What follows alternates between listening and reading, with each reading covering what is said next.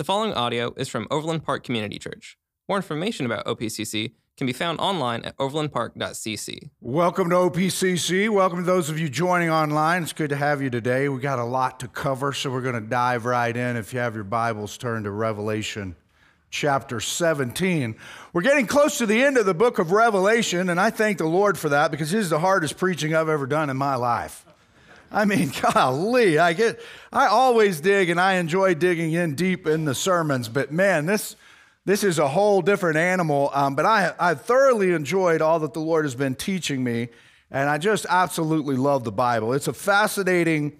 Um, it's a fascinating piece of literature that teaches us about who God is, but it also teaches us a lot about history, teaches a lot about um, God's story to man. And that's what fascinates me the most about the Bible is that it has this incredible harmony and it tells the story that's just kind of this thread of uh, God is going to redeem fallen man throughout. And what what's interesting is, you know, I, I don't know who uh, who made this quote famous, but someone has said a long time ago that the Bible is is is shallow enough for an infant to wade in, but it's deep enough that the most advanced scholar could never touch the bottom. And I found that to be true. And I've also found that, um, that a lot of times people will get tripped up on the word because they say, man, it contradicts itself.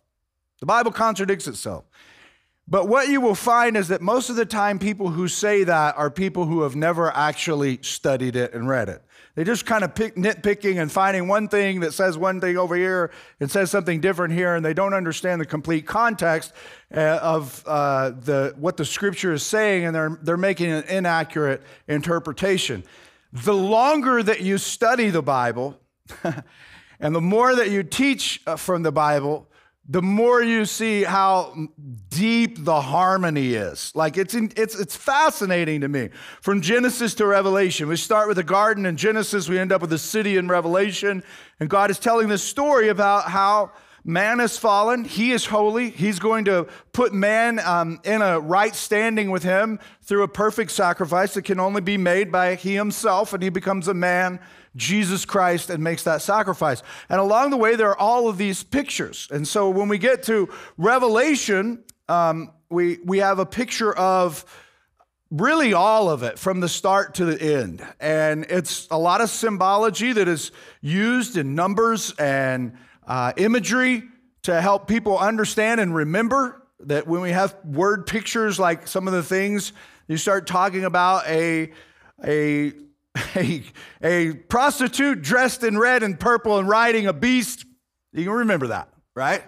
That's just something that kind of sticks in your head. And that's kind of what it was designed to do. And it was also designed for them to be able to communicate some of the things that were happening during the time of the writing when they were being oppressed um, that would keep them from writing documents against even Rome itself, who was uh, actually persecuting them, and some of the Jewish uh, people as well uh, that were wanting to persecute believers. But when we look at um, Genesis chapter 10, I'm going to start in Genesis and end in Revelation, kind of like I did last week, but it won't take as long, I hope. Quentin doesn't like it when I say that because he says every time I say that, it takes longer. But uh, it's all right, we'll get there. So in Genesis chapter 10, we have this guy by the name of Nimrod, all right? Watch Bugs Bunny, Remember, he used to call Elmer Fudd a Nimrod. Remember that? You guys know who Bugs Bunny is? Yeah. All right. And I always thought that a Nimrod, um, I've always thought that a Nimrod was a dumb person because the way Bugs Bunny referred to Elmer Fudd.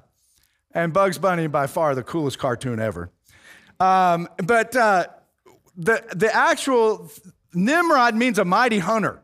And that's why Bugs Bunny called Elmer Fudd a Nimrod sarcastically because he couldn't, um, he never could harvest Bugs Bunny. So, anyway, we, we read about Nimrod here in Genesis chapter 10, verses 8 through 10. It says, Cush was the father, and this is right after the flood, and it's given us the genealogy of people after post flood. And it says, Cush was the father of Nimrod, who became a mighty warrior on the earth. He was a mighty hunter before the Lord. That is why it is said, like Nimrod, a mighty hunter before the Lord. The first sinners of his kingdom were Babylon, Uruk, Akkad, and Calneh in Shinar. Okay? And so the one I want you to key in on is he was the founder of Babylon. Okay, Babylon is always a city that is important in the Bible. It has symbolic meaning. So we drop to chapter 11 and we have the infamous story of the Tower of Babel. How do we get all of the religions in the world today? Well, the Christian worldview in the Bible has an answer for that. It says, Now the whole world had one language and a common speech. And as people moved eastward, they found a plain in Shinar and settled there. And they said to each other, Come, let's make bricks and bake them thoroughly. And they used brick instead of stone and tar for mortar. And they said, Come, let us build ourselves a city with a tower that reaches to the heavens, so that we may make a name for ourselves. Otherwise, we will be scattered over the face of the whole earth. But the Lord came down to see the city and the tower the people were building. And the Lord said, If as one people speaking the same language they have begun to do this, then nothing they plan to do will be impossible for them. Come, let us go down and confuse their language so that they will not understand each other.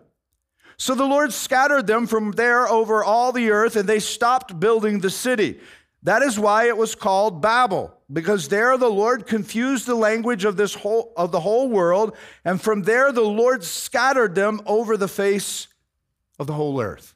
Okay, so this is not like a Jack and the Beanstalk thing. This is not like, hey, we're building a tower so we can get to heaven. No, they were building an edifice that would remind them of how powerful they were. And what we have here is the birth of humanism, the birth of a pagan religion that was apart from God. That's why God was upset with it as they were rebelling, they were moving away from God and they were looking at what they could do when they came together with a common language. It was filled with pride, it was filled with prosperity and rebellion from God. That was what marked um, this city of Babel.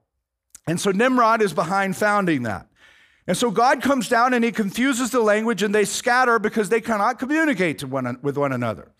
So, where you might be able to talk to your buddy and communicate with him. All of a sudden, you were not able to communicate with him, but you could communicate with other people. And it formed different people groups, and the people scattered. And they took roots of this religion, this humanistic religion, with them all over the places that they scattered and settled. That's why in the world today, when we look at all of the different religions, we got pantheism and all of these polytheism, all of these different religions that exist, they're very similar. And the reason that they're very similar, and there, are different things about all of them, um, but they're very similar because they have this common thread running throughout them. But all of them are rebelling from the Judeo Christian God of the Bible. And so that is a Christian worldview. That's how we give an explanation for all of the differing religions that are existent in the world today. And so what we see here is that God comes down and confuses the language. Now, what's interesting, and I'll just toss this out along the way is that the only thing that brings back a common language is God Himself.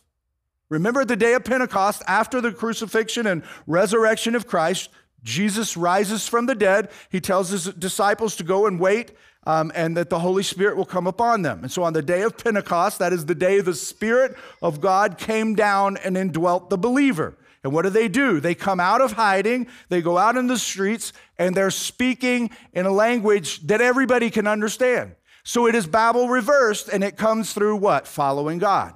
So, what is messed up in the Old Testament of rebelling against God is corrected in the New Testament spiritually by Christ's arrival, his perfect sacrifice on the cross of Calvary, his resurrection, and his sending the Holy Spirit. And so we have the triune God. God the Father in the Old Testament is being rebelled against. God the Son in the New Testament is coming and fixing the fall of man. And God the Holy Spirit is now indwelling the believer who is pursuing God in spirit and truth. And that's why Jesus tells the woman at the well God seeks worshipers who will worship him in spirit and truth. Not just worshipers who will worship him any way that they want. That's what he confused in the Old Testament at the Tower of Babel. He's looking for worshipers who will worship him with spirit and truth. How do we know if we're worshiping God in spirit and truth? Well, we better have some evidence, and that's why the Bible becomes so important for us because it tells a story. It's God's story, and it's a story that is hammered out over a number of years, thousands of years by differing, different authors. And so when people say, man, you believe a book that men wrote, yes, that's what's so miraculous about it, is that men wrote it and it has harmony, and you can't get men to harmonize on anything today, right? And so we look at it and we go, man, there's, there's an, the incredible hand of God is all over the pages of Scripture. That's why we look at it and say it is the inspired in, uh, inerrant word of God, and we can trust it. And it is God's story to us, and it has been, um, and so in the redemption of man through um, Christ's sacrifice on the cross, and now we have the Spirit of God living in us, and we have a common language. This is fascinating to me because I can go and I can be in line somewhere checking out, and all of a sudden get into a conversation with someone and not get very deep in the conversation, but very quickly figure out, both of us figure out we're believers. Why is that? It's a common language. It's the common language of the Spirit of God living in both of us, each one of us. And so we recognize Jesus in the other person. And that is the harmony that God is after and what he has restored after um, the fall through the crucifixion and resurrection of himself on the cross of Calvary. And so here's the deal is that all of this talk of Babylon, so I start in Genesis and we see Babylon, and it's founded by Nimrod. It is marked by rebellion. And all throughout the, the pages of Old Testament scripture, you will see the city of Babylon oppressing the people of God. As a matter of fact, they carry them away in captivity. God even uses the city of Babylon. But ultimately, Babylon falls, but Babylon is still referred to. And Babylon is referred to throughout the pages of Scripture because it always symbolizes wickedness. Okay? And so now we get to Revelation chapter 17 and 18, we see the fall of Babylon. So this week we, we, we're going to look at the fall, and, and I don't know how deep we'll go into next week because it's really descriptive of what we're going to talk about this week. But let me read it to you and just understand that Babylon is a, is a picture of a city that is rebellious toward God. Always has been, always will be. So when we start in Revelation chapter 17, we're going to see a lot of symbology, and I'll explain it to you um, as I understand it. It says, One of the seven angels who had the seven bowls, remember last week we looked at the bowls that were poured out. So the one, probably the, the last bowl, he comes and he, he had the seven bowls, one of them, and he said to me, Come, and I will show you the punishment of the great prostitute who sits by many waters. With her, the kings of the earth committed adultery, and the inhabitants of the earth were intoxicated with the wine of her adul- adulteries. Then the angel carried me away in the spirit into a wilderness. And there I saw a woman sitting on a scarlet beast that was covered with blasphemous names and had seven heads and ten horns. And the woman was dressed in purple and scarlet and was glittering with gold, precious stones, and pearls. She held a golden cup in her hand filled with the abominable things and the filth of her adulteries. The name written on her forehead was a mystery. This word mystery here is the Greek word mysterion. And in the Bible, it doesn't mean a mystery like we can't figure out. It means that it's something that God has hidden but is now revealing. And so she, her name written on her forehead was a mystery, and God is revealing it to us. Babylon the Great, the mother of prostitutes and of the abominations of the earth. She's the mother of everything that is against God. I saw that the woman was drunk with the blood of God's holy people, the blood of those who bore testimony to Jesus. And when I saw her, I was greatly astonished. This is John says, Man, in this vision, I saw this this harlot, Babylon, and I was astonished. And the angel said to me, Why are you astonished? I will explain to you the mystery of the woman and the beast she rides, which has the seven heads and the ten horns. The beast which you saw once was, now is not, and yet will come up out of the abyss and go to its destruction. The inhabitants of the earth, and that is a way, it, sometimes it talks about earth dwellers. That's people who are not believers, who live on the earth. The inhabitants of the earth, whose names have not been written in the book of uh, life from the creation of the world, will be astonished when they see the beast because it once was, now is not, and will yet will come. It says, This calls for a mind with wisdom. The seven heads are seven hills on which the woman sits. They are also seven kings. Five have fallen, one is, the other has not yet come, but when he does come, he must remain for only a little while. The beast who once was and now is not is an eighth king. He belongs to the seven, is going to his destruction. this is why this is hard to preach on. it says that the ten horns you saw are ten kings who have not yet received a kingdom, but who for one hour will receive authority as king along with the beast. They have one purpose and will give their power and authority to the beast. And they will wage war against the Lamb. But the Lamb will triumph over them because he is Lord of lords and King of kings. And with him will be his called, chosen, and faithful followers. Then the angel said to me, The waters you saw where the prostitute sits are peoples, multitudes, nations, and languages. The beast and the ten horses or ten horns you saw will hate the prostitute they will bring her to ruin and leave her naked. They will eat her flesh and burn her with fire. For God has put it into their hearts to accomplish his purpose by agreeing to hand over to the beast their royal authority until God's words are fulfilled. The woman you saw is the great city that rules over the kings of the earth. And so, what we see here is that God, ultimately, this is about the Word of God. Why is all of this happening? Why is God allowing this authority to go to this wicked, evil, descriptive thing that we've just talked about? It is to fulfill the Word of God. Remember that we learn in, in um, Revelation that the, the testimony of Jesus is the spirit of prophecy. So, prophecy is all about us understanding that there is a miraculous thing happening when prophecy ends up getting fulfilled is that showing that man this is this is not of man this is of god. God used a man to prophesy something sometimes hundreds sometimes thousands of years before it would happen and then it is fulfilled. And so we can look at that and go man there is no way this could have happened unless god were behind it because the people that were writing about it it didn't happen until hundreds of years after um, the time that it was prophesied about and so when we look at all of this, there are many different ways to approach this text and make interpretations on it. And some will go through and, and talk about uh, the Antichrist and how all of this can play out. I'm not going to do that today. What I'm going to do is I'm, I'm going to show you from what I understand figuratively this, this, is, this passage is teaching is that it would, it would be a common thread on either way, whether you uh, come about it and you interpret it uh, figuratively or literally. Um, these things that I'm going to teach you today, that what the Lord has shown me, I think apply to our lives, that they teach us something that we can take away, and how, do I, how does it impact how, how I live on a daily basis? First of all, the woman is a harlot who leads people into adultery. Now, in the Bible, and we know this when we studied the minor prophets, the adultery that is talked about is not like uh, uh, adultery, a sexually physical adultery that a man and, and a woman would be engaged in. This is spiritual adultery against God.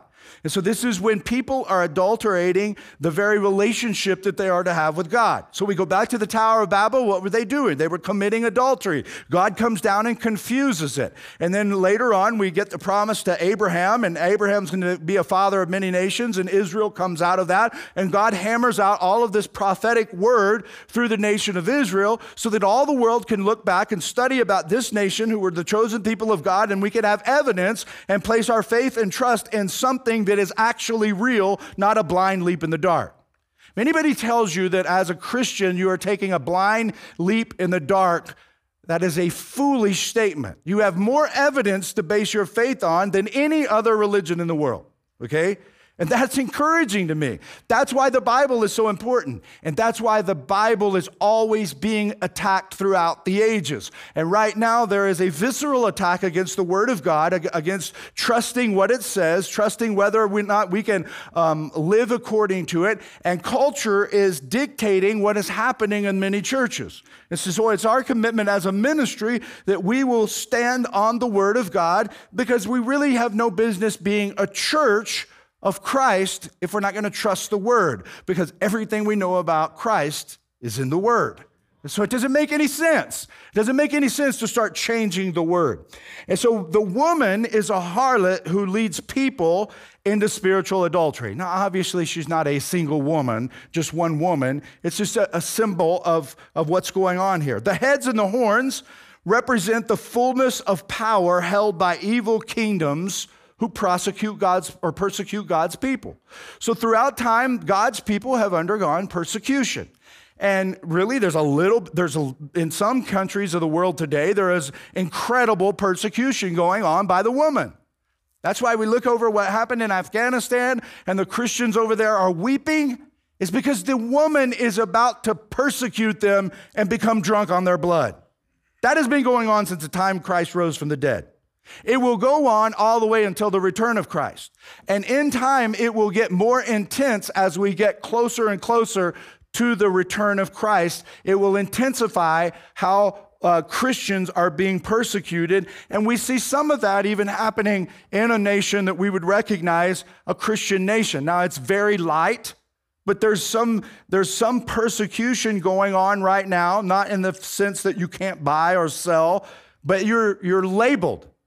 If you, if you believe what I just said about the Bible, you are labeled a fundamentalist, and it's not very far from, away from being a bigot. Okay? That's what's happening in our culture. That's not the way America was a few years ago, okay? So we look back 20 years, 30 years, 40 years, we go back 75 years or so, and, and it would be unheard of to say some of the things that are being said by our leaders in this country. Why is that? They're becoming drunk and intoxicated by the woman who rides the beast, and they're becoming drunk on the blood of God's people.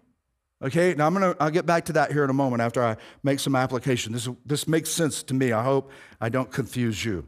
Um, and so the beast, the beast, he has a red color, and this identifies him with the dragon. The dragon was red. We learned that back in chapter 12 when we learned about the woman and the dragon. And so this is um, the dragon is symbolic in the book of Revelation of Satan, okay? The fallen angel who leads, according to the word of God, who leads a rebellion, who leads the city of Babylon, okay? And so the royal attire represents kingship and authority. And so this woman and this beast that are colored in this royal attire, they re- represent a false authority and a false kingship. The woman is not to be equated with the beast. She is not the beast. She rides the beast. She represents the ungodly world, i.e., the state, the culture, and the religion. That is who the woman is. And so when we see pagan religion, when we see the state in whatever time, if we went back to the early Christians as it was written to, it would be Rome.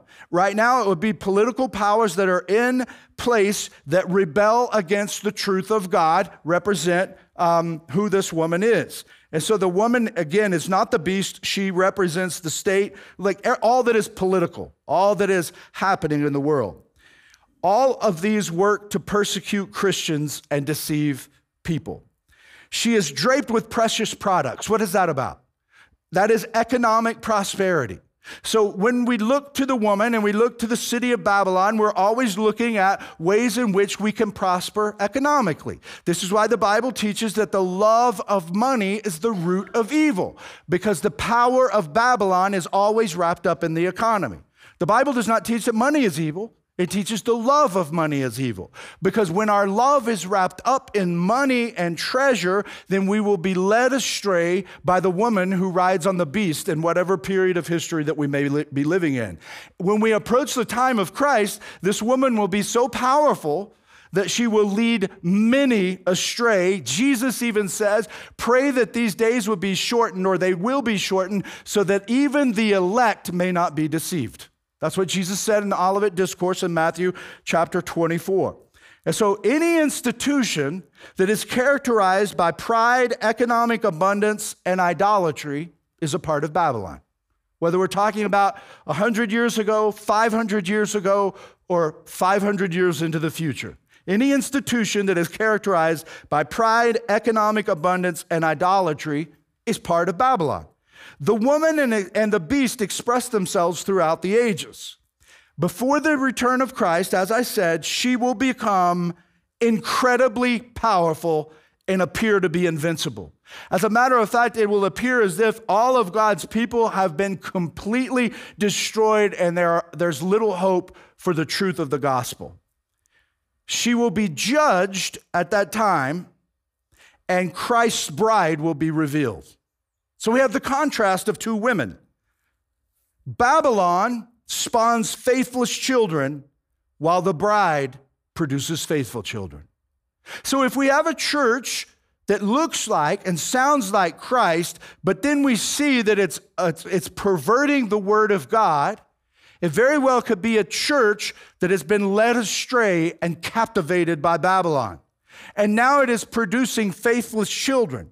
They do good, they sound good, but when you get down to the root of who they are and what they believe about who Christ is and what he is calling us to in obedience, they don't line up with that. They may do a lot of good in the world. And so when we say the city of Babylon, we're not saying that a lot of people are running around and they're, they're dressed and cloaked in black and, and they're devil worshippers. No, man.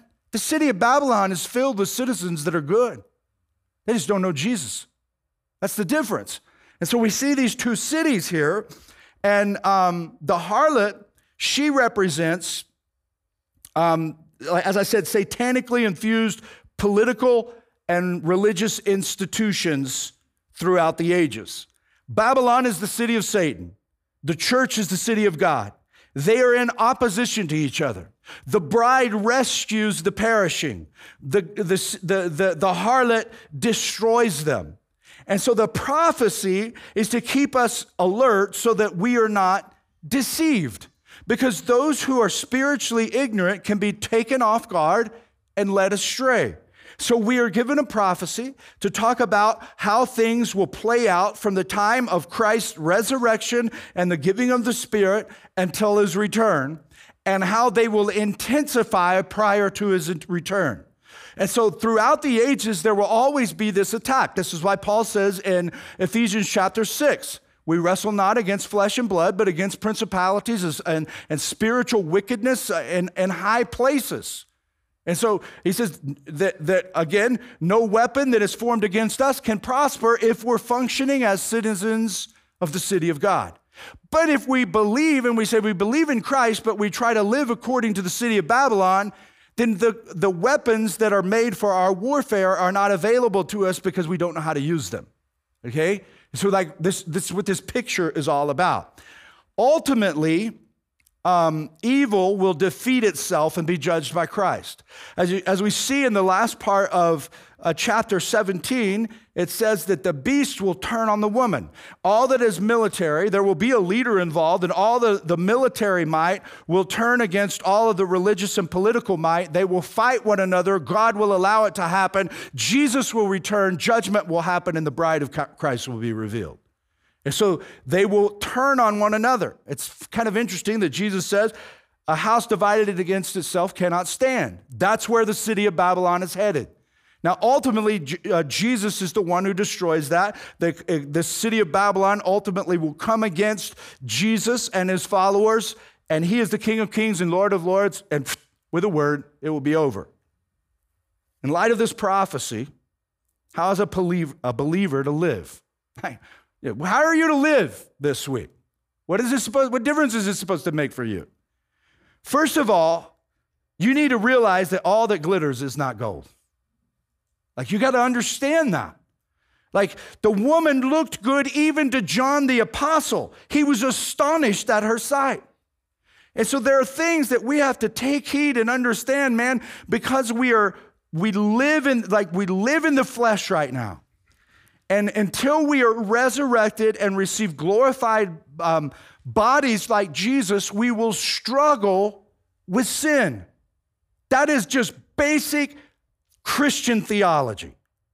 And so our job is not to be led astray by the harlot who rides the beast and think it's okay just because we have the grace of God to cover our sin. We are to resist it. We are to do all that we can in order to overcome sin being the dominant force in our lives. Jesus is to be the dominant force in our lives. And so, as we approach this, we have to realize that the woman has great influence. And as she rides the beast, she has a lot of glitter, she has a lot of shine. She is one that you would look at as a believer and often go, That looks really good. Okay? This is why we have to deal with temptation on this side of eternity. And so we look at this and we have to recognize that all that glitters is not gold, and it is often trying to lead us away from God. It is a powerful th- thing. Now, thankfully, we are not left to our own power. Oh, my allergies are wearing me out. They're just wearing me out this week. Thankfully, we're not left to our own power to overcome it. But we should be mindful of its intoxicating power to deceive. She makes drunk all who drink from her, her cup. Now, what do we know about drunkenness? Well, we know that the more that you are inebriated, the more foolish you become. Like, Ultimately, if you drink too much and you keep going, somebody else literally has to take you home and take care of you until you sober up, right? And so she makes drunk people who get captivated and astonished with all that she has that glitters. That's why sometimes I scratch my head and I'm like, man, I like this all seems so clear to me. How do these friends of mine believe something so different than what I believe, how can they be so far off? It doesn't make any sense. They are drunk and they don't know it. And as a believer, I've got to be looking about how I can help them sober up spiritually. That's why preaching of the gospel and the truth of the word is so important because it penetrates a hard heart. It awakens a dead man who's caught up in sin and he becomes alive in Christ and he is able to resist the temptation to follow all that is powerful about the woman, the great city of Babylon. And so we need to understand the intoxicating power of the, the, the evil system's ability to deceive. This is why, this is why, this is why the country is in such a mess. Okay? The country is not in such a mess because a lot of political leaders have gotten liberal. A lot of political leaders have gotten really liberal in their thinking about things that, that uh, it's just common sense okay it's just common sense when we look at how should a man or how should a woman live it just takes common sense and we've moved so far away from that because culture is dictating it no longer is the word of god dictating it and we go well how could that happen how could a person be so unclear they're not thinking um, biblically anymore. They're not thinking with clarity. They're thinking as one who has been captivated by the shininess of rebellion from God. So when we say and we look and we go, "Oh man, if we're going to get uh, if we're going to get America turned around, man, then they get this guy in office or get that guy in office." The secret to turning America around are the people whose butts are sitting in pews all across the country. It's the only way you're going to turn it around. It's when people recognize I don't belong to the city of Babylon. I belong to the city of God. And I'm not going to be captivated by all that glitters around me. I recognize that it is powerful and it's going to try to lead me astray and woo me away from God. But I belong to God and I'm going to stay focused on God. And Jesus is the most important thing in my life. And I'm going to do everything that I can to pursue an intimate relationship with Him. And that's how a citizen of the kingdom is to function. And so the reason, like, the reason that some people like can say, man, I, I believe I, I'm a Christian. and then do things that are so unchristian, it's because they're drunk. Okay? They're just drunk. And so we, we I, there's part of us that we shouldn't just be getting into a fight with them. We should have compassion for them. Because some of our weapons, the, the only way that we can destroy some of these things, Jesus said, is by prayer and fasting. And so arguing about them sometimes is not going to do anything, any good at all, but maybe prayer and taking them before the throne and asking God to bring about a spiritual awakening among the people around us, that is the secret of the future of all we are as a country. That's what we were built on. Um, and so we have to recognize and realize all that glitters is not gold. Here's the second thing to get in the book. Get in the book. Verse 8 says, Those who aren't in the book of life will be captivated by the beast. They not only will be influenced, they will be captivated. And so, what is the book of life? Well, is it a literal book? Uh, probably not, but it is a literal image of all whose names have been recorded in the book of life. The life that is not physical life, but spiritual life. And so, we we, we have to recognize those who are in the book that they will recognize the city of Babylon for what it is. But we should be mindful, um, or, or we, should, we should also recognize that to be recorded in the book of life, so how do, how do I get my name in there? All right. This is really important. You say, well, I'd like my name re- written in the book of life. The only way to be, listen, let me say this clearly. Your name is not written in the book of life because you've been baptized. Your name is not written in the book of life because you belong to this church, that church, or the other church. Your name does not uh, get in the book of life because you were confirmed at 12 years age, of age. Your name does not get written in, in the book of life because you were baptized as an infant. The only way to get your name in the book of life is the transforming power of Christ. You must be born again, Jesus said. It's the only way to get in there. And so we could look at a person, we can say, listen, why, do, like, what is baptism about? Well, baptism, like, like transformation leads to baptism, but baptism does not lead to transformation. There's two different things. Like transformed, transformed means that I recognize, like the, the, Jesus said, no one can come to the Father unless the Father draws him unto himself. And so God, through the power of the Spirit, who is coming against the city of Babylon as she rides on this powerful beast and leads people astray. Jesus is always pictured as riding on a white horse, and he's leading people to him. And how does he lead people to him? He first became the suffering servant that rode on a donkey in humility and gave his life for the sins of humanity. And then he rose from the dead and he's coming back again on that white horse. In the meantime, the Spirit of God is moving throughout the hearts of men and trying to draw people out of the city of Babylon. All whose names are not written in the book of life will be captivated by the harlot who rides on the beast.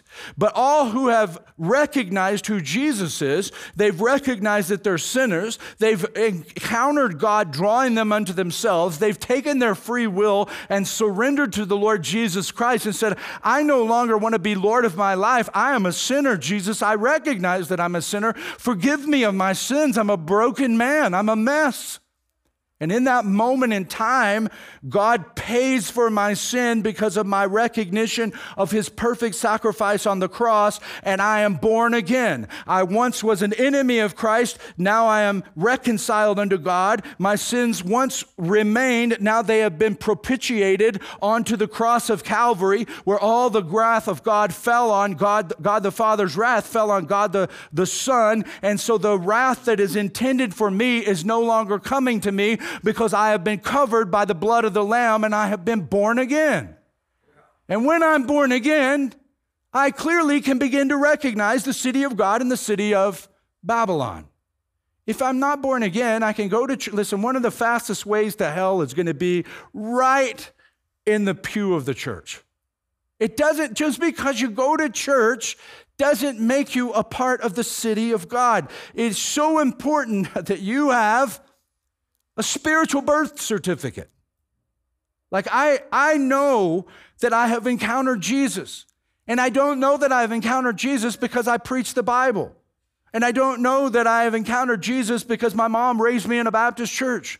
And I don't know that I've encountered Jesus because you people come and listen to me preach. I know that I've encountered Jesus because Jesus met with me one on one and changed my life. I've been transformed. And so now I am a citizen of the kingdom of God.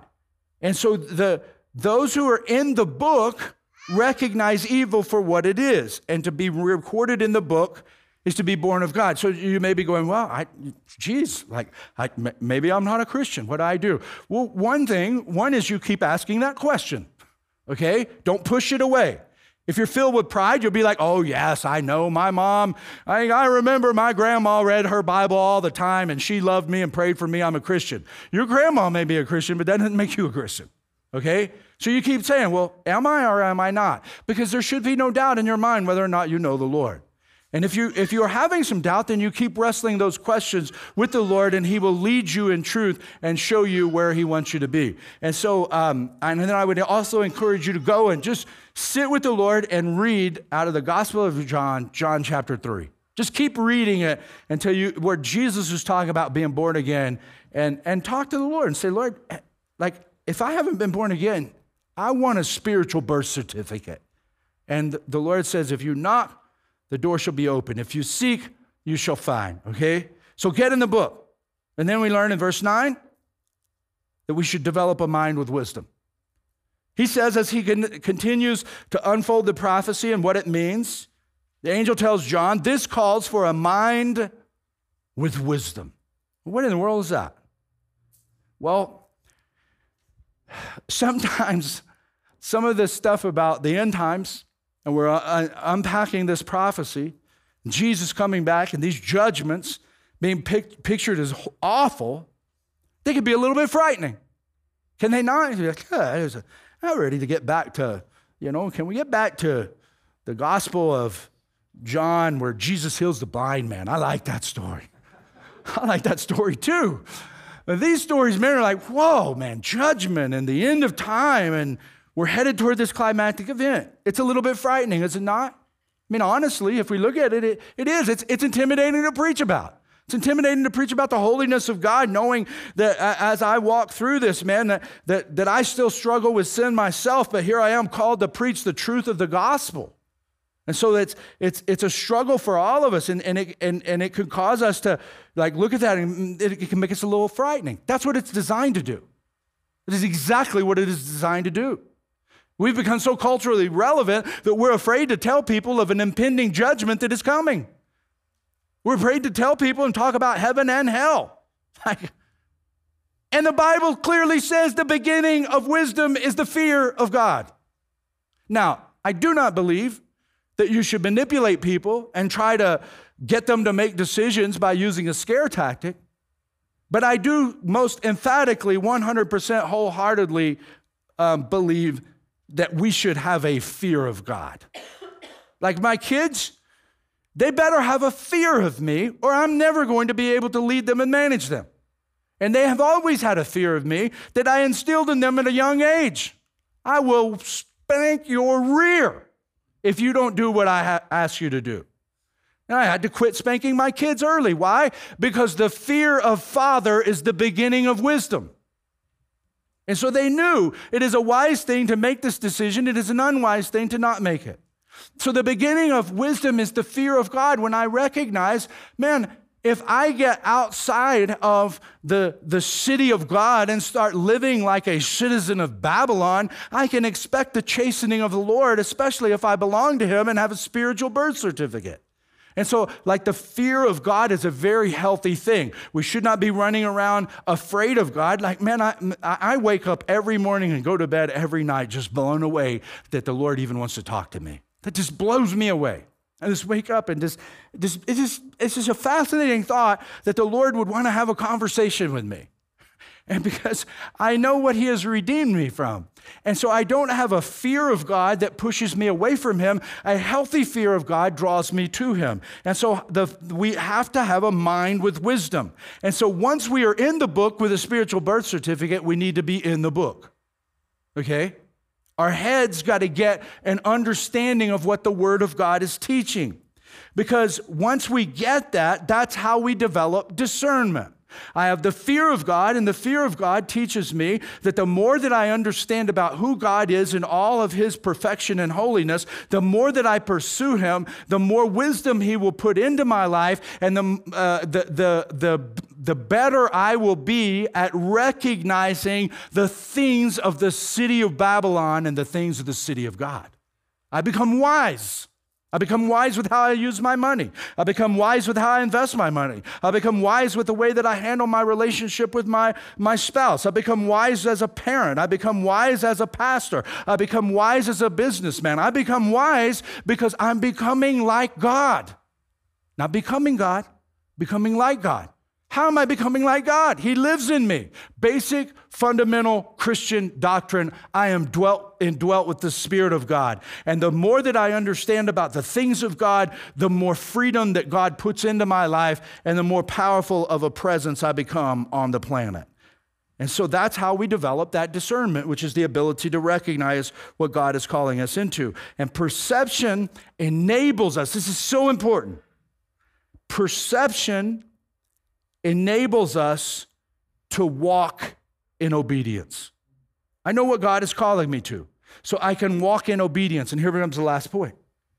And that obedience allows me to bear testimony to Jesus, which is what chapter or verse 6 says that they bear testimony of Jesus. The harlot is intoxicated by the blood of those who bear testimony to Jesus. Now, this certainly has some symbolic meaning about persecution, the spilling of blood. But I think there's something that I've never seen until this week um, in study and preparation. Because at first glance, this appears to be a powerful statement about this harlot. Like, just look at verse 9. It says, where is it at?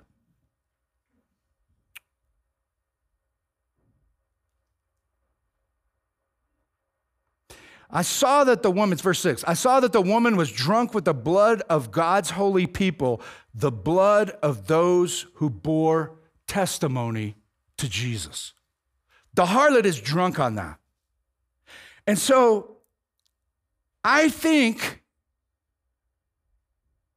it's safe to say those who belong to God through a relationship in Jesus, who are in the book, who are becoming uh, people who have a mind with wisdom, they confuse evil. Just like an un, a person can be intoxicated by the harlot who sits on the scarlet beast, evil can be intoxicated and confused by the way that I live my life because I belong to Jesus. And so that's why the things of the Bible become so important. That's why the spirit or the, the discipline of prayer and being in the word and fasting and, and walking in obedience becomes so important because it confuses the evil around me because I'm living according to a law that is not of this world. It says in uh, Galatians, it says that the, the deeds of the flesh are, it talks about all of these things fornication and lying and, and, and bickering and all of this stuff. It said, but the law, there is no law against the spirit. What does that mean? It means that I'm, when I'm walking according to the Spirit, that all of the corrupt stuff around me that is fallen and evil doesn't know how to come against that because it is not of this world. Everything of this world is of Babylon until the king on the white horse comes back and claims it for his own. He's purchased it, but he hasn't possessed it. He just possesses the people that know him right now. We're headed toward this climactic event where he will come and reclaim the world that is rightfully uh, His. And so we are the Lord's, and nothing can snatch us out of His hand.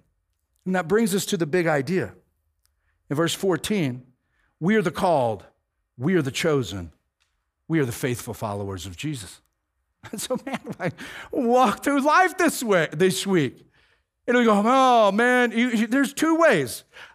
You approach this and go, oh man, I need to pray because Pastor Jimmy said I need to pray. You're thinking like a citizen of Babylon. I don't have time to pray. Why? Because I'm so focused on all that's shiny and glittery. That's a citizen of Babylon. You got to be looking and going, I'm going to talk to Jesus today, man, so that I have some discernment and some wisdom and I can recognize all of this fallen crap that is going on around me and I can walk in the power and demonstration of the Spirit. That's how we're to live because we are the called, we are the chosen.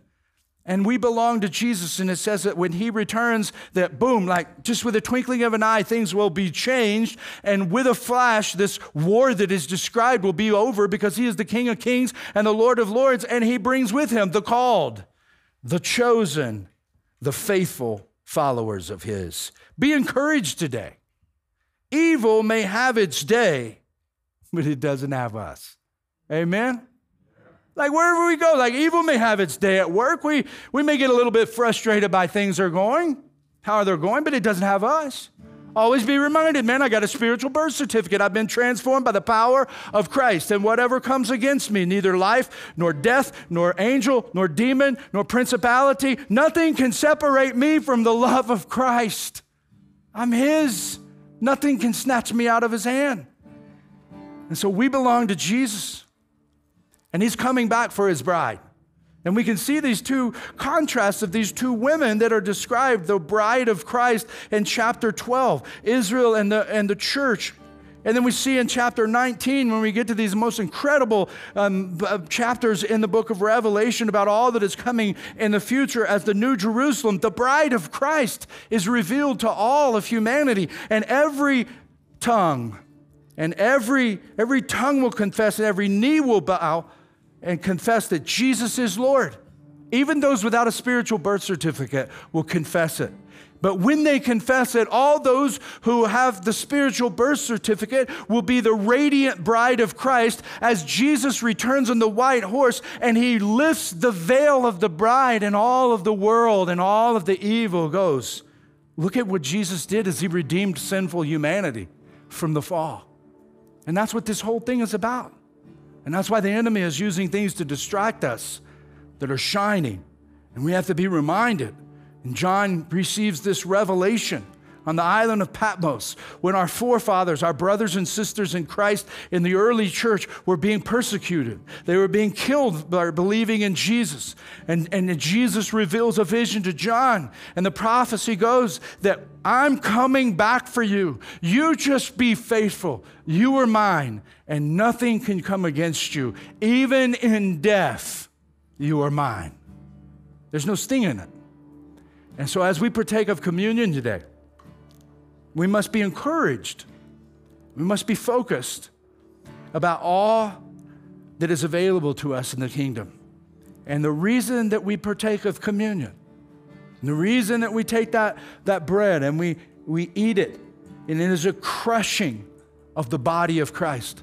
And we partake of the juice because it is a, a symbolic meaning of all that has been washed away in me spiritually and he says, I'm not going to eat. he does this with the apostles in the upper room. Do this in remembrance of me, because I won't do it again until I come back for my bride. And that will include us at the great marriage supper of the Lamb. So the communion cups are in front of you. I'm going to lead us in a word of prayer, and you you just have a time of personal worship there and partake of the elements. And then I'll come back up, have a few closing remarks, um, and let you get out of here and, and get on to our business. Heavenly Father, we thank you for this day. We thank you for the word, Lord. We thank you for the prophecy that you gave to, to the Apostle John in Revelation. Thank you for enlightening us, Lord. Help us to live this out. Help us to have minds of wisdom. Help us, Lord, to, to be in the book. And help us, Lord, to recognize we belong to the city of God, your city, the New Jerusalem, and that you're coming back for us. We love you, we thank you, and we pray these things in Christ's name. Amen. Thank you for listening to audio from Overland Park Community Church in Overland Park, Kansas. For more information, visit us online at overlandpark.cc.